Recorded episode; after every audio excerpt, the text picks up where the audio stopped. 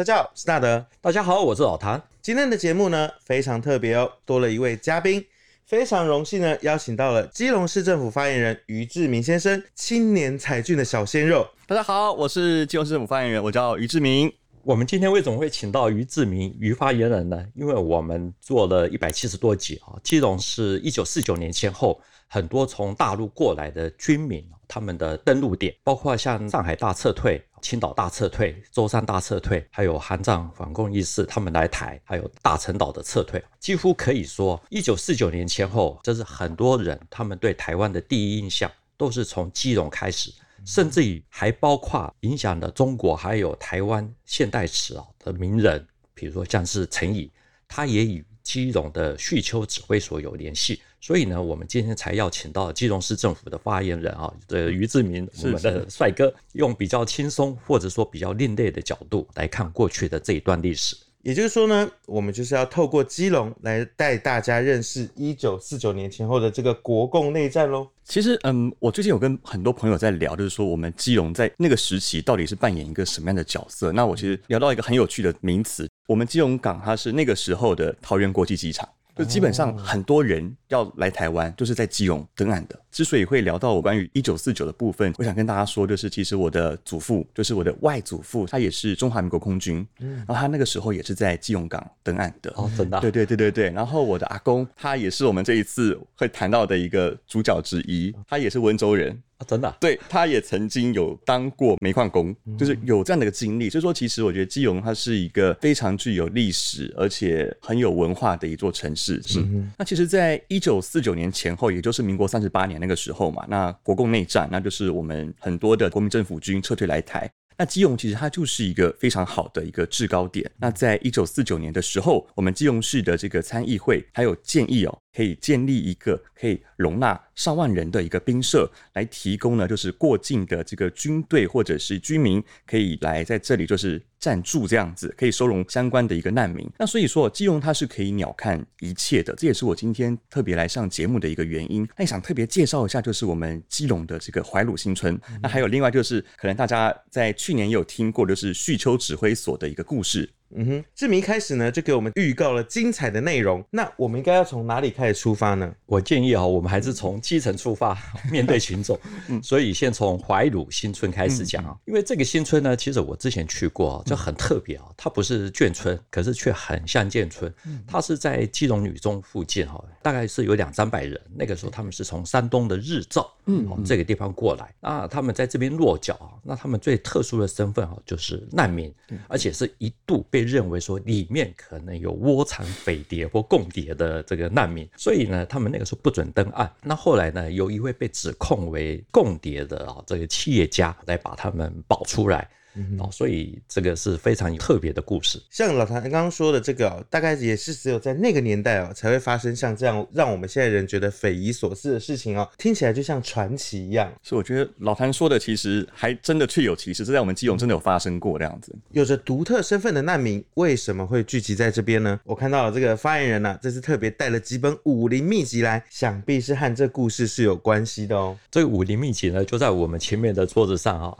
是是是，那没有错，就是我今天特别带来，就是有几本书。那首先第一本就是朱余花，三轮车夫之子到留美博士的家族颠沛流离奋斗史。那这个作者呢，他就是我们怀鲁新村的一个居民。那他叫做张守玉博士。那时候他还很小嘛，然后就跟着父母一起撤退。那上海失守了之后，他就跟着父母一起到了舟山群岛。一九五零年，隔年之后五月份，舟山群岛的大撤退才开始。那他们那时候搭乘的就是贸力轮这个船过来。那其实这里面有很很多的故事，那也包含说，刚刚老谭有讲到说，有两三百人困在船上，因为他们可以坐船来，但是没有相关的文书可以证明说他可以下船，所以他们就被困住了。好，那还有第二本书呢，就是这个华北船王贺仁安。哇，这个人就是刚刚老谭也是说的，就是一个很大企业家。那他是山东日照人，山东日照我特别去查了一下，日照是一个什么地方？其实它就是一个全世界的一个太阳文化其中的一个发源地，因为全世界有五大发源地，那。中国的太阳的这个文化的发源地就在日照。那有人这样说了，就是说，如果说你站在泰山，你看到太阳日出的那个地方就是日照，有这种说法。那那个时候，这个贺仁安他就是山东的日照人。那那个时候有很多的船只都被政府征用，因为那时候要打仗嘛，这样子哈，要运输部队还有物资。那在舟山大撤退的时候，那这群就是山东来的难民们，他们就是非常可怜，然后有搭上这个贺仁安他的这个贸易轮，然后最后在军方的同意下，只保证啊，他们只能再到台湾，但是不保证说他们一定可以下船这样子哈、嗯。所以我们刚刚有提到说，他们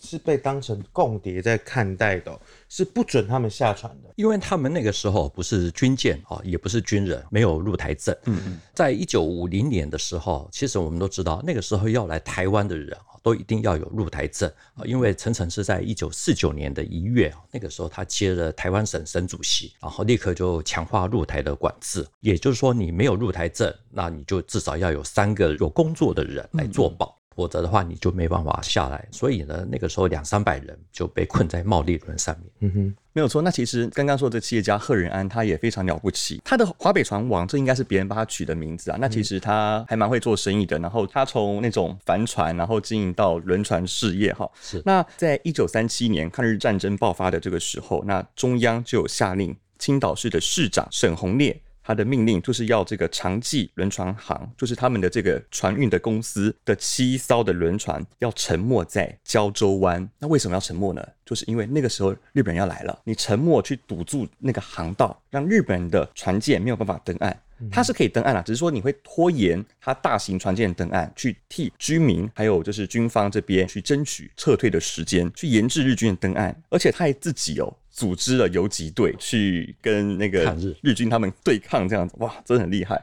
那根据这本书，就是华北船王贺仁安的说法，就是在抗战胜利之后，那他的轮船是少数能够载运政府的部队到东北的这个船只。那到了一九四七年之后，就是整个东北的战况就改了嘛。长济所有的轮船都奉命要参与东北地区国民政府军队的一个撤退任务，那其中也包含了就是青岛的大撤退，那甚至也从基隆港运煤。到青岛，嗯哼，刚志明有提到说，是从基隆港要运煤到山东青岛。是是，其实我们都知道，其实基隆的煤矿很有名哦。嗯、那其实，在一八七六年的时候，在清朝时期，基隆八斗子有一个第一个官方经营的一个煤矿。那在日本时期呢，那个时候也招募了很多的温州人。我的我的阿公就是其中一个，对，派是到基隆来采煤。所以基隆有一个地方啊，它叫做温州寮，它在基隆港十四号码头对面的一个山腰。那其实这个寮你就知道说，它就是一个比较简陋啊，工人所居住的一个地方。那就我的了解，那地方好像过去它也是日本的军营，然后之后来就把它改建了这样子。对，那我们再拉回来就是说，因为那时山东的青岛它已经是一个孤岛了，所以它运煤到青岛给那里的发电厂来做使用。其实呢，我这本书呢，我也有看过哈。我觉得贺仁安呢，他是一位为国家付出，得说是牺牲很大的一位实业家。那他来台之后呢，却被说成是共谍，因为那个时候迁到台湾的山东省绥靖司令部，那他们这些人呢，里面有一些人呢，就是滥权羁押，就指控他是共谍。那贺仁安的妻子呢，那个时候为了要救丈夫，所以就把从青岛带来的十四万美元啊，那个时候那个钱是非常的大，把它变成是赎金。当贺仁安被救。出来以后，知道说自己的贸利轮上面啊，还有一群他的日照老乡，所以就透过各种的关系啊，把他们保释出来。那这本《茱萸花》呢，这本书里面呢，他也提到说，贺仁安那个时候还到码头边去替他们加油打气。对，他没有错。其实那时候贺仁安他与当时的山东省主席就是秦德纯先生，在后来他已经散尽家财了，然后他还凑一点钱，那有一部分是用他的这个轮船公司的名义，然后向银行去借贷，然后呢就在我们基隆女中附近的东明路一百六十一巷盖了这个怀鲁一二村。我看了，我觉得很感动，因为他们是这样子的：三百多人困在船上，然后呢，他们就是刚刚有说要三个台人担保，对，然后呢，先拉了一个出来，然后那个人他又透过他其他朋友在台朋友又拉了另外三个人出来，他们是四个人一起出来，然后跑去找贺仁安，跑跑去找这些国大代表、立法委员去诉说他们的这个心愿，然后贺仁安他知道之后，就是尽可能去帮忙他们协助。那盖的这个怀鲁一二村，它就在我们的基隆女中附近。那其实我以前有经过，那我不晓得说有这样。样的故事，是我读这本书之后我才知道，哇哇，就这竟然发生过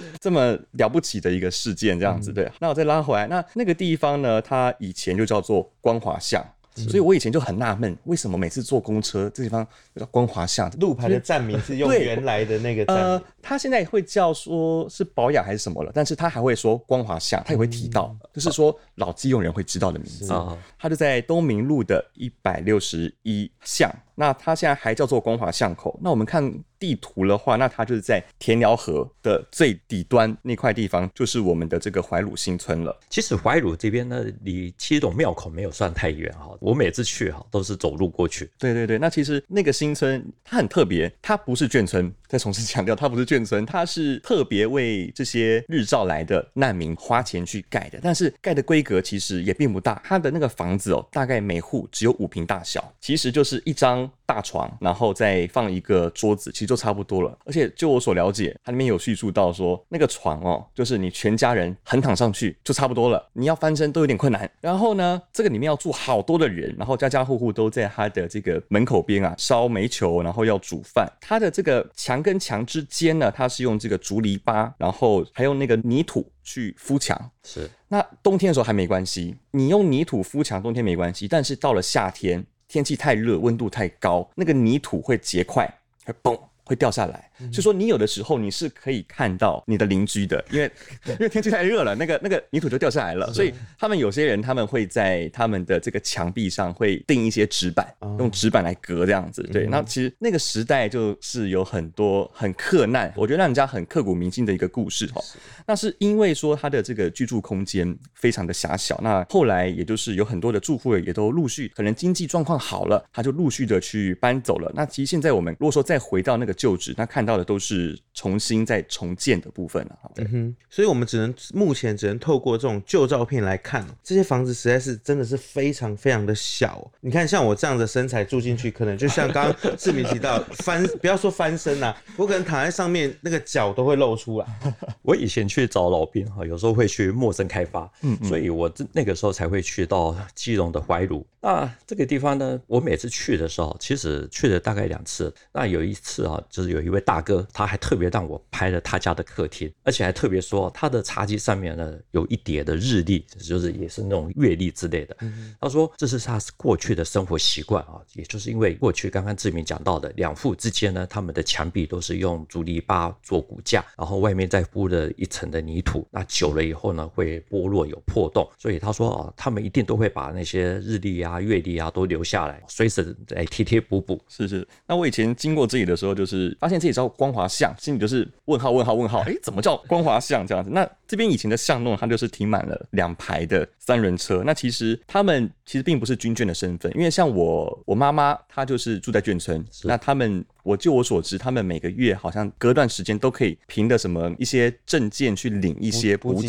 对对对对。那如果说你不是军人，你不是军人家眷，你是没有这些东西的。所以他们的小孩，有些小孩还送到了育幼院。嗯、那其实，在《茱萸花》这本书里面也提到说，他的父亲是靠着去踩三轮车，然后一路把他们抚养长大。到最后，就是他结束了三轮车之后，他父亲手也很灵巧，可以去就是做那个棉袄。其实那个年代哈，类似像。这样的故事很多啊，那只是说基隆的怀鲁新村，它的故事又比较特别一点。特别是啊，那个时候很多人都是生个五个、六个，甚至还有到七个的，主要就是为了要反攻大陆啊，打仗需要人。那我自己以前看过的眷村哈，其实我真的觉得怀鲁是特别的克难。那我们也可以这么的说啊，就是他们才是啊，一九四九年难民中的难民。嗯哼。我们都知道，一九四九年来台湾的大多数都会住在什么什么新村什么的新村哦，大部分都是军眷哦。没有想到呢，这背后竟然有像这样子比较特殊的故事哦，而且呢，是一个为国家牺牲自己、散尽家财的企业家，最后还要被指控说，哎，你是共谍，去保护这些被怀疑有可能混入共谍的难民哦。这个人性的伟大，其实我们可以从这边可以看得出来。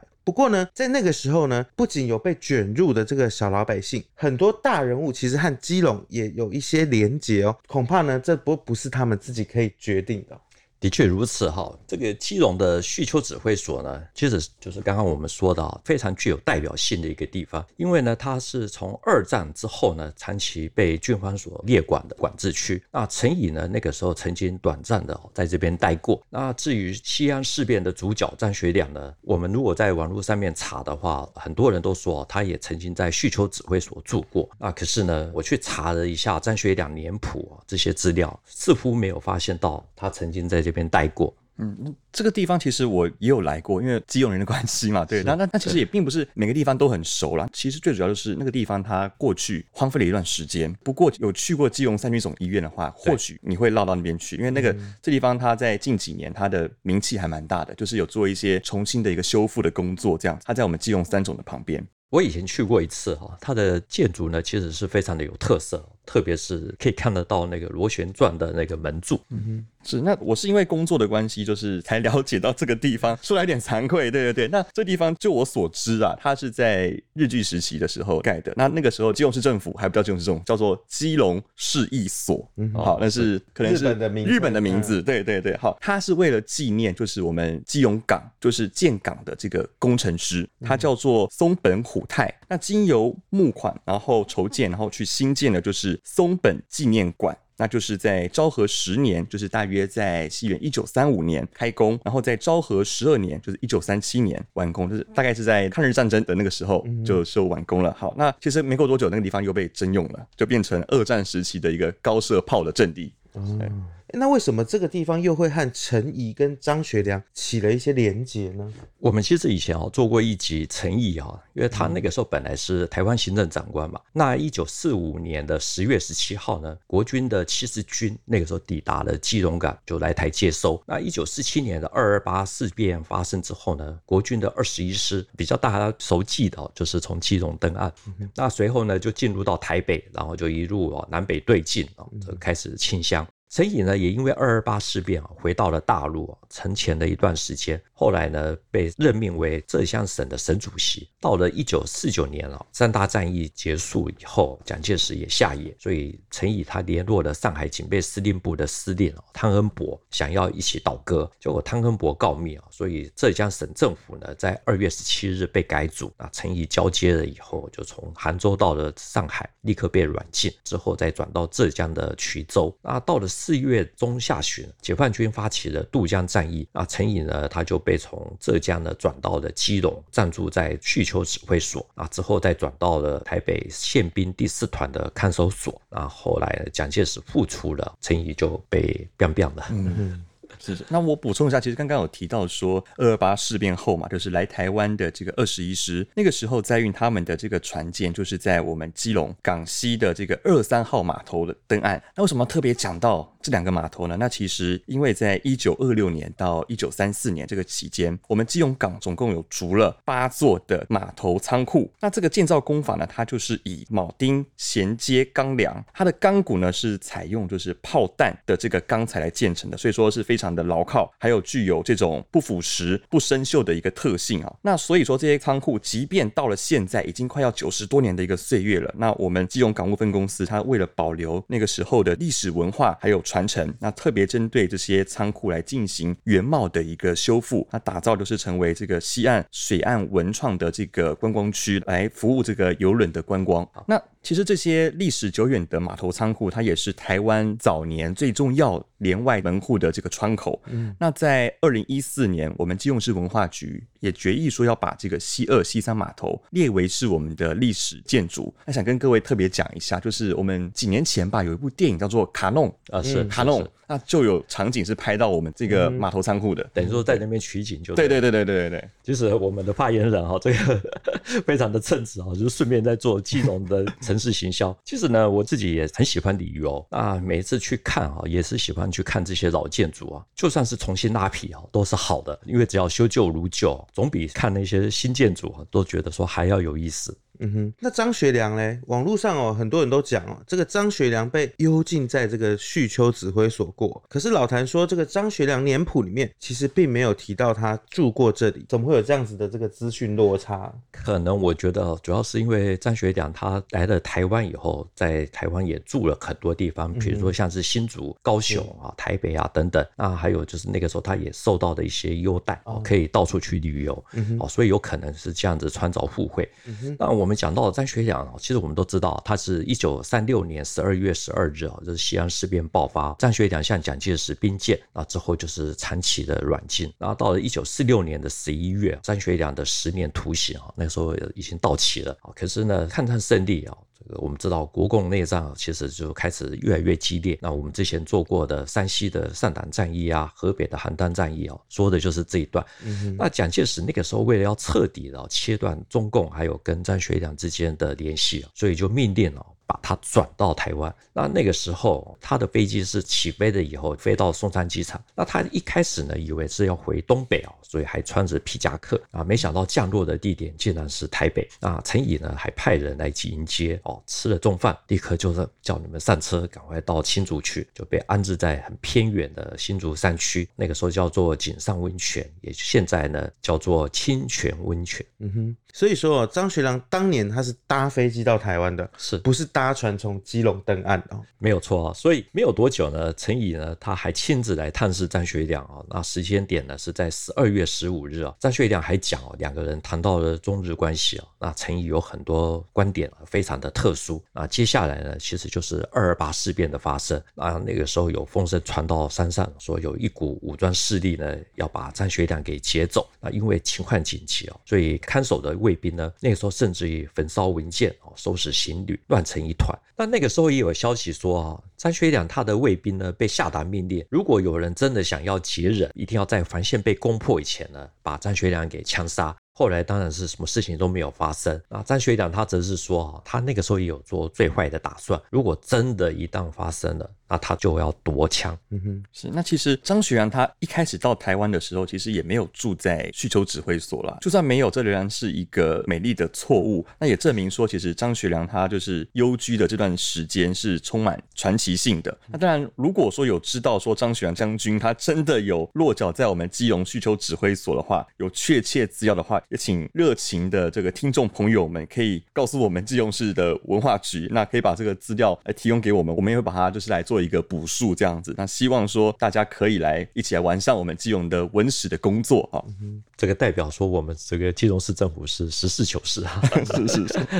其实呢，基隆是一个非常特殊的地方。那事实上呢，我过去听很多老兵在口述啊，或者说看一些老兵的回忆录啊，只要提到基隆哈，他们的第一眼几乎就是在港边呢叫卖香蕉的小贩，因为他们都是饿了几天以后来到了基隆港漂泊过海。所以都是掏银元来买香蕉。是是，那其实讲到基隆的香蕉，那其实台湾早期有一部电影叫做《香蕉天堂》，它的导演就是王彤。那相信很多有点年纪的朋友应该可能有看过。对，那我必须要说，那其实真的非常巧，就是跟老谭这一集非常的速配，就是因为钮承泽跟张氏他们是来自于山东的这个结拜弟兄嘛，那跟随部队来到盛产香蕉的台湾，那以为说他们以后可以过上一个很好的日子，结果不料被举报说他们是匪谍，那结果精神错乱，那整个电影就是一个笑中带泪的一个悲喜剧。嗯，嗯，我们知道，在一九四九年前后，从大陆到台湾来的这个大陆军民啊，他们对台湾的第一眼印象其实就是基隆，第一口台湾食物是香蕉。我们在这边讲到吃的，其实我在内湖住过一段时间哦，过去到基隆是非常快的，是走高速公路一下就到，有时候常常下班就过去吃个什么火锅啊，或者是去夜市逛一逛啊，也会带小朋友去吃吃玩玩哦。所以我是觉得。应该要请这个志明专家带路一下，介绍一下这个基隆的美食，或者是具体的说呢，跟一九四九年有关的美食，的确是要请在地人来替我们说明啊。因为我接着讲到基隆的吃啊，我就知道火车站附近的阿国炭烤烧饼，每一次经过都已经看到有人在排队，还有仁义路的小山东手擀牛肉面哈，因为它就离怀鲁新村其实是蛮近的。是是，我觉得。老谭除了会聊历史，还很会吃。因为我坦白说，阿国炭烤烧饼是我从小吃到大的，真的。就是，但是他我前两天才知道，就是他有换了个位置，他最近换了位置。嗯、那他他是炭烤的，然后他的那个三角饼，就是长长的那个饼，还有他的咸酥饼都特别的好吃。基本上我们买都买一盒，然后早上的时候可能再拿个小烤箱再复热就可以了。好，那其实讲到我们基隆的小吃，我们要说最具有这个烟火气的这个美食是非常的多。那刚刚有提到说，就是在一九四九年前后，有绝大多数的人对于台湾的第一印象就是基隆，然后加香蕉。那我就 顺势在地行销一下，就是关于这一本书《基隆的气味》哈。这本书它有提到，就是全台湾都吃得到的粉圆，但是我们基隆是不一样的，因为它在粉圆上面会去加上香蕉水。我有时候在基隆的那个路口附近也会遇到有这样的那个老杯杯，他会推的那个小餐车，对，小餐车，然后去卖这样子。那这家就位于说我们基隆市仁爱区的这个刘铭传路。其实我们或许以后可以讲一下关于流流民传路的故事。好好 好，我我简单小小小科普一下，好，就是我们基隆是用那个四维八德来命名的，忠孝仁爱信义和平。那呃，基隆最有名的一条路，在那个庙口夜市那边，叫做爱三路，对哈，有爱三、爱四、爱五、爱六、爱七，但是没有爱八，中间就是用流民传来命名。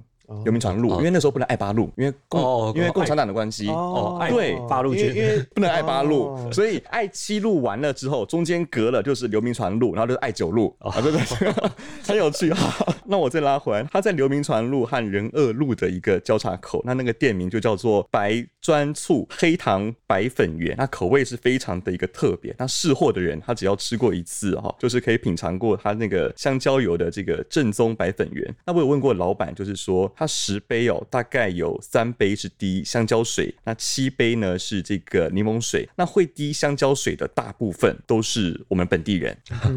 就滴滴香蕉水的粉圆真的没有吃过，我真的下次一定要这个去尝试看看，要把它笔记起来哦。是是。不过讲到说，就是关于外省移民带来的这些外省的口味啊、美食啊，那就一定要说到我们孝三路，就是非常有名的三角窗面摊，还有远东赖家的水煎包跟老戴豆浆，都在这条路。路上面，这根本是我们这个美食一条路，对对对对对，美食一条街这样子，嗯、对，好，那基隆的三餐都可以找到这些独特的美食，嗯哼，像三角窗面摊啊，像我我这个外地人我都去吃过，旁边就是这个老戴豆浆大王。其实这个三角窗面摊哦，这个一定要特别讲一下，进去呢一定要点一碗干面，一碗馄饨汤。据说呢，基隆的朋友们就会告诉我们说，这就是他们的特色早餐，就像是台南人呢，这个早上都会点一碗牛肉汤的道理是一样的。是，那像是从早餐开始嘛，就是只要是基隆人，他会吃馄饨加葱饼。讲到馄饨的话呢，这时候一定要跟大家说几句，就是我们基隆之光哈，因为大家都知道说四川其实没有四川牛肉面，对对，哦，四川牛肉面其实是到台湾来的时候才有的一个，